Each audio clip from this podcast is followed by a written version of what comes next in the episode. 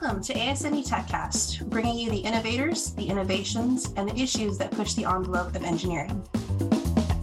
I'm Louise Poirier, Senior Editor at Mechanical Engineering Magazine. Today we're talking with Sarah Hendren about some issues facing engineering education. Sarah is an associate professor of arts, humanities, and design at Olin College of Engineering in Needham, Massachusetts.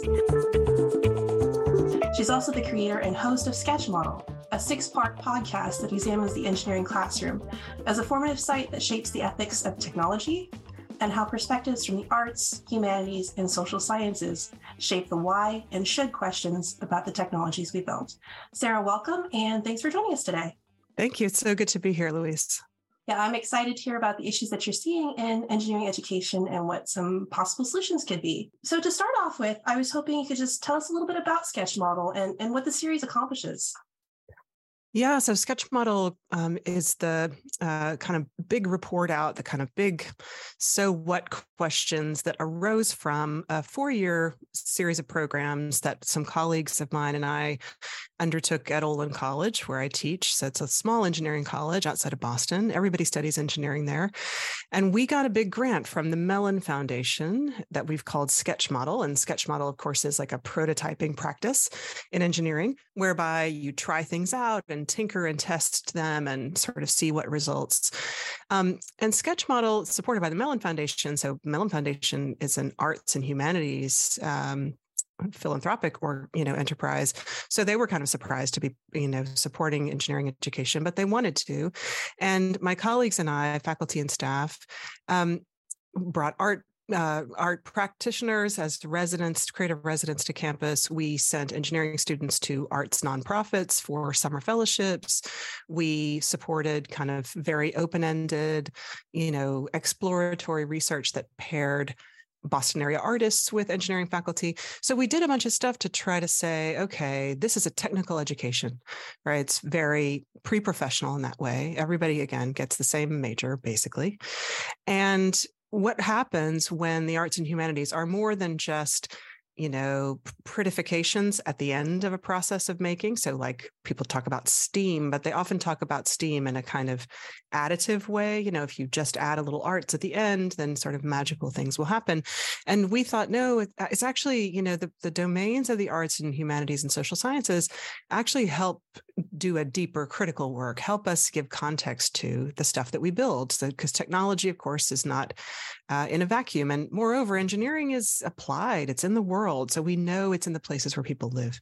So Sketch Model was this effort to uh, really just energize and oxygenate those questions on campus and then the series is this um, set of conversations with seven different people, some of them engineers, some of them humanists or artists, to try to say, to look at it kind of historically and say, well, where has engineering education uh, been? Kind of what's been the big flow of the last hundred years or so?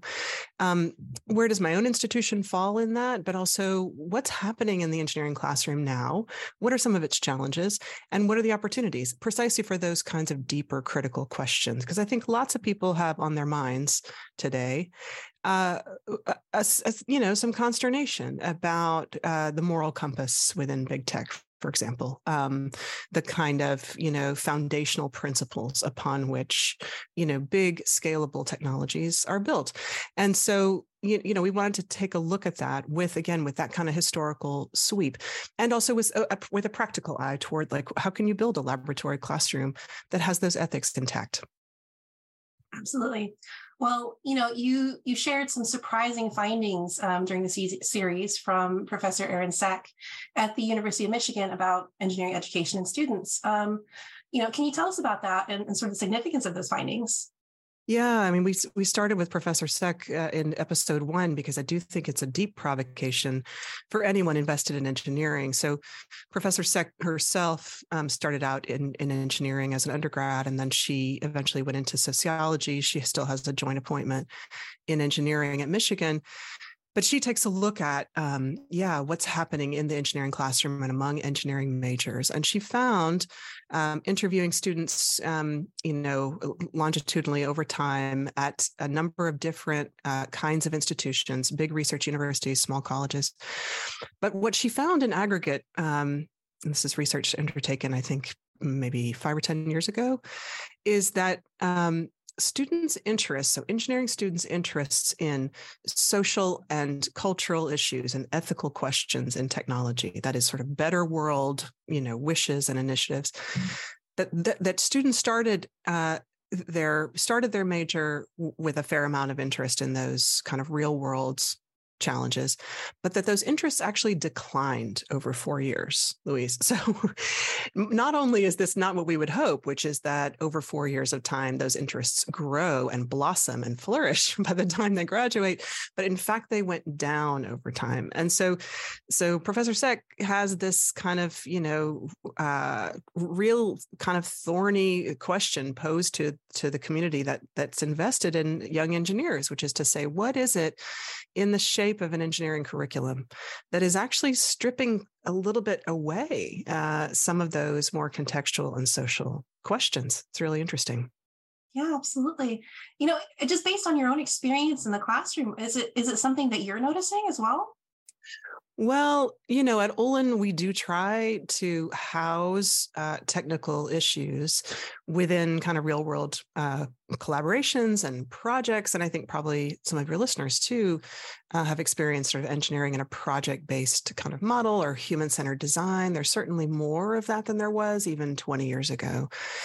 Um, but I do think there is a kind of, you know, and we get into this with other guests in the series there is a kind of denaturing uh, quality that happens when uh, when you're pushing for the kind of technical depth that a pre-professional program like engineering um, pursues. And there are questions there are tensions and pressures from accreditation uh, you know sort of requirements and standards. There are of course an ever-changing technical landscape uh, into which engineers are entering but I would say precisely for those reasons, uh, we need uh, equipped citizens, civic actors, who also understand, you know, the the the way to act prudently to, uh, with an historical eye toward, um, you know, the the kind of uh, the goods and the unintended consequences of technology. Um, that all of those we need people, right, who are not only skilled but also wise. And I mean, this is a long debate, kind of like what is a college education for? Is it learning? What to think, you know, in that skills sort of way, that return on investment and and job readiness, or this kind of how to think, critical thinking, liberal arts kind of approach. You know, so at Olin we sit you know in that very technical education it's pre-professional and and erin cech points out that you know engineering is actually one of the few fields in which you can walk out of undergrad and you know become an engineer you know entry level but become an engineer and make a really good living right away um, mm-hmm. without graduate school right so you can walk right out and into the the job market yes perhaps with the skills uh, intact but the question of course is over the aggregate of a career and a lifetime whether you are helping the domain to become uh, its you know most equitable and just and desirable future building you know kind of enterprise. So you know you asked do i see it in in, in olin students? I mean we have a whole mix at olin students who get really turned on to human-centered design to kind of equitable tech to uh, public interest technology it's often called now um, but you know, we can't fight what is a kind of tidal wave of incentive, and indeed the economic mobility, the social mobility that's offered by really high-paying jobs in in big tech. So every year we send people to you know the biggest companies for um, for for the status quo, right? And we owe we owe to to all of those students the, the kind of radical specificity of our commitment and our belief in them and our our assurance that we'll be there for them, you know, after after they graduate and my colleagues and I try to deeply invest in uh, in the whole person there. But but again, it's a bigger machine than us you know it ha- this this accreditation thing the kind of status quo uh, of engineering and you know erin cech really calls for a much more robust scene of kind of um, professional organizations within engineering you know to there are some of course there's there's a kind of small engineering without borders engineers without borders and efforts like that but she's calling for much many more kind of professional development organizations among engineers themselves to continue to shore up this interest in um, in public service and civic life all those kind of matters Yeah, absolutely. Well, you know, I guess that, that kind of leads perfectly into my next question is, you know, how how do you go about fixing something like this? How do you stop that decline? How do you how do you bring back those those the interest in those kinds of concerns in, in engineering students because it, it seems like such a vital piece of of engineering, you know, improving the world. Yeah, it's such a good question. I mean, you know, we we try at Olin to uh, both attract and retain many different kinds of thinkers to the field itself, right? So, so one of the things that engineering historically has done is to sort of weed out people who would be strong holistic contributors to the field by insisting that they do the kind of uh, you know abstracted uh, math and so on sort of abstracted from real world problems to do those kinds of laboratory uh, cloistered exercises outside of you know projects and collaboration. So we have tried to get people building things in other words right from the beginning and building things with external partners right from the beginning so that students can see okay there is a lifespan you know to the thing that i build and it starts you know with a kind of close attention to the world and its its needs and its uh, you know adaptive resilience and also then you know what happens how do you get an object you know into the world? You know how do you start? How do you refine? How do you test? And then how do you build it and how do you deliver it?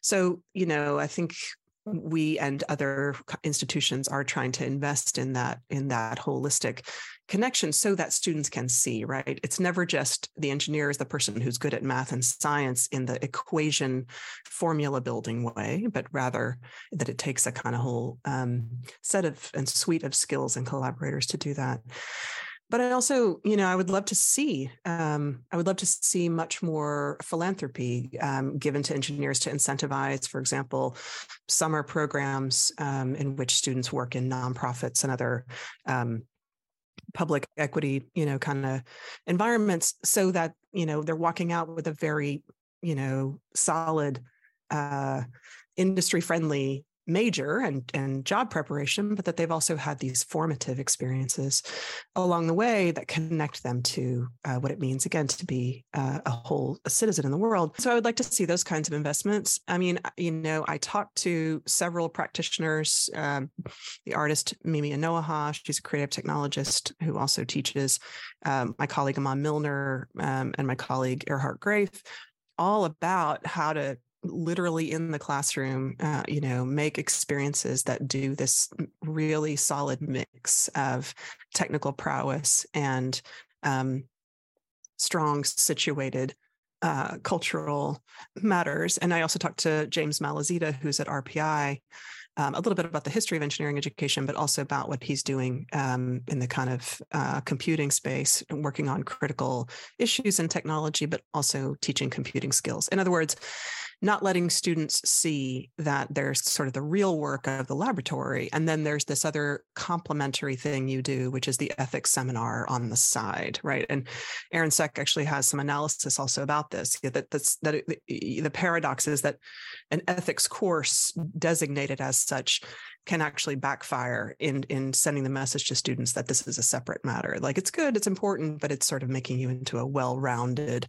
engineer. And you know, we joked uh, uh in, on the project uh, of Sketch Model that we were against well-roundedness, right? Not because we were against it, but we were against the kind of shallow claims for why the humanities and social sciences matter uh, for for young technical makers, right? That, that we weren't trying to make them, you know, able to have polite conversation at a dinner party and well rounded in that way, right? We are trying to equip them with the the enduring, you know, quite uh, uh, um, quite old idea of the university to make people free, right, by uh, educating the whole person, and we were quite uh, we were quite inspired actually by the philosopher Danielle Allen, who writes about what is education for. She has a wonderful article in the Boston Review, which is a distillation of a book project called What is Education For? And in it, she talks about the difference between a paradigm of professional readiness, so readiness for the job market, and none of us, I think, given the cost of college,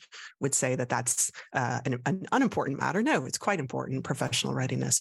But she points to and exhorts people to keep recovering this larger idea, which is participatory readiness. So, readiness to uh, walk out and become a member of your free democratic society, you know, to become a, a voting, deliberating, uh, contributing citizen with uh, a, a, pluralistic, you know, mindset uh, in hand, understanding that we have to share the world, right? And we have to uh, take responsibility for the things that we put into it.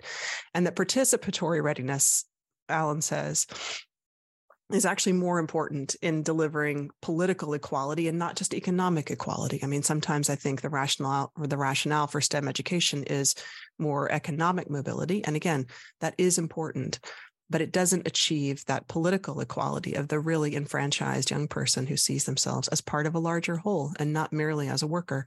So that's a long answer um, to your question, but it's both a kind of dispositional, you know, mindset of the university to be really strong in its uh, in its formative history, forming young uh, young people for more than worker status. It's also in the tiny choices that we can make in the classroom, and it's in these kind of extra extracurricular structures like how you spend your summers. There's so much that can be done. And we are constrained as a technical, edu- you know, a technical institution. We are not going to not, you know, be that. We are going to be an engineering school.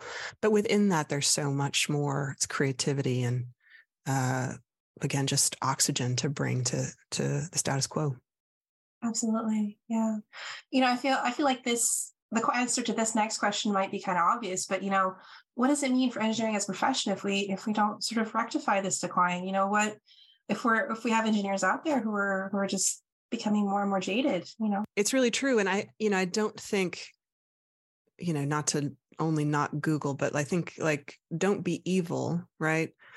That that that was the kind of um that was a kind of foundational ethos right? But that's a that's a refraining statement. That's not a positive constitutive statement about what you do put into the world. That's not a real theory you know? That's not a real theory of the good the common good. And so right I, you know i think we owe young people uh the kind of the both the urgency but also the joy of trying to rediscover themselves as citizens as people who are more than technical makers because i right i do sense sometimes a kind of um, well the artist natalie jeremijenko calls this a crisis of agency right? In, in the face of kind of overwhelming scaled technology. In other words any young young engineer can feel like well if i don't build it somebody else will right? Or you know th- these things are a kind of fait accompli. But actually my conversation um, with Matt Wisnioski, I think that's episode three, talks about how just that very idea that, that technology is inevitable, has a life of its own, has a march beyond our grasp, even that is like an historical idea that, you know, at a certain point gets invented, right? Like that we have to sort of we have to take a kind of um, skeptical eye toward our own inherited assumptions about what technology is and does. And if we know that it's a product ultimately of human decision making and human intention and human consensus, then we know that it can be undone from what it is today, right? We know that those things can be changed, but you, you for that equipment, you know, uh, intellectually, c- character wise, you need much more than uh, skills. So, I mean, I'm always saying to young students who sometimes who say, "Why aren't we learning this programming language instead of the one that we're learning now?" And I say, like, no, uh, 15 years from now, neither of those languages is going to be in use you know like so you're not in college for that. You're in college to learn this much more robust thing which is yes how to teach yourself in the face of that ignorance in a in a skillful way but also how to be responsive uh, in a wise way to to the challenges that are coming uh, down the path to you not only in your job you know but also you know how, how do you think about the use of data, you know, in your local school district? You know, how do you think about, um, you know, the organization of bike lanes and city planning uh, at your city council meeting? I mean, engineers and their technology, uh, their artifacts in the world show up in lots of places. So you know i do remain hopeful because i see the hunger among young people for for for these kinds of questions and for this kind of equipment but I also just find that there's a real kind of fear based mentality uh, that, like, if we don't give them, you know, X amount of this kind of technical depth, which again, I would say is going to change. I mean, we know this, Erin Cech says this, we know that most learning happens on the job anyway, right? not to denigrate skills, but I do think we uh, there's some there's some kind of fear based uh, resistance to uh, shoring up the humanities and social sciences aspect of of a technical education, and uh, you know, and and yes, a kind of return on investment mentality, but but we can't afford, seems to me, given the kind of high stakes of technology in our lives, we can't afford not to invest in a much more profound way in the formative character building of young people in technical fields and all young people. Yeah, absolutely. You know, I wonder if you have any, um, you know, examples of of how schools are trying to do this, how professors might be trying to do this. Yeah, um, uh, all over the place. People are really tackling this. Again, at RPI, if you look at James Malazita and his kind of, I think it's called the Technical Digital Humanities. I mean, he's he's working on that uh, in spades. There's the uh, Human Centered Engineering Group at the University of Washington is doing uh, amazing work on this. The NYU Tisch's interactive telecommunications program is doing that. My colleagues in disability at the Ability Lab, also at NYU, um, are, are, doing great work in this. Folks at uh, Ryerson, uh, folks at uh, OCAD, the Ontario College of Art and Design. So people in and around technology, um, trying all the time to weave together human centered practices or a, a combination of technology majors with um, you know other kinds of humanistic disciplines. I mean the thing that you can do at, at a at a research university or a liberal arts college is to keep continuing to encourage young people to hang on to those double majors if they want to, not to force them to pick a lane. You know, when I meet a young person who's double majoring in computer science and urbanism, I think, oh, yeah, my money's on that young person, right? That's a young person who is really using uh, multiple parts of their brain. And so, are they maybe in the short run, you know, missing a few uh, comparative classes, or maybe they didn't spend every summer in a technical, you know, kind of internship? In the long run, that person is investing in uh, in the the, the whole uh, human wiser self. Like that, that's a person that I want uh, at the helm. So people are doing it in these combined laboratory classrooms for sure. I think all of us can again uh, uh, keep, you know, avoid this kind of lane picking and typecasting. I hear it eh, as young as K to 12. People say, Are you a STEM kind of person or are you a humanities kind of person? And I think, like, no, how about people? You know, how about people strongly invested in, in the world? And, you know, the I, th- I, think that even ABET, the accreditation um, for engineering now, is written with enough um, you know porousness around the edges and enough kind of openness and flexibility that there's all kinds of ways to interpret and make holistic and and substantive those very requirements. I mean i really i think it's there you know? I mean whether the evaluation boards can see it in their own language is another question i guess case by case but i do feel like people are um, people are seeking to to make those kind of creative inventions you know that that do that that fortifying work. And and, and above all i really would like to see those professional organizations um, come alongside engineers to sort of lifelong learning uh, investments and graduate master classes and things. And of course companies can do this too in trying to help uh, young people continue to deepen their interest in uh, ethics and sub ethics. You know, I mean, technical ethics is an entire realm of scholarship. You know, you couldn't even possibly touch it. But I think sometimes we settle for for quite little. You know, like oh, if we think about the consequence, we, sh- we should right now think about the consequences of this thing we're making. Okay, well, now we've thought about it. Now we're moving on. You know, like you you could spend a lifetime uh, exploring models and paradigms for technology. So there, there have to be ways to keep dropping in and alongside young engineers and, and older engineers. Well, I did want to offer an opportunity to, to provide any final thoughts before we close it up.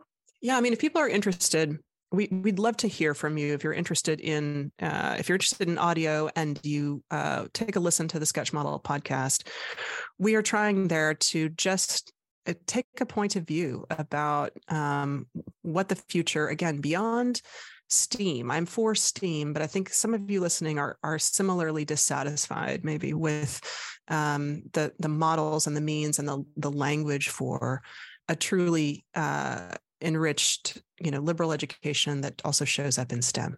And if you are, take a listen to the podcast if you like, and reach out to us because um, at Olin we are trying to do this in a way that that continues to make us better to try to commit to experimentation and um, collaborations and so on. So you'll check it out. Well, thank you so much for joining us today, Sarah. It's been an amazing conversation, and I learned a lot, and I hope our listeners did too. And again, if you'd like to listen to episodes of Sketch Model, uh, an audio series presented by Olin College of Engineering, uh, please visit olin.edu slash sketchmodel. Again, that's olin dot edu slash sketchmodel. And if you'd like to hear more great conversations on a wide range of engineering topics, please subscribe to the ASME TechCast on Anchor, iTunes, Spotify, or your podcast platform of choice.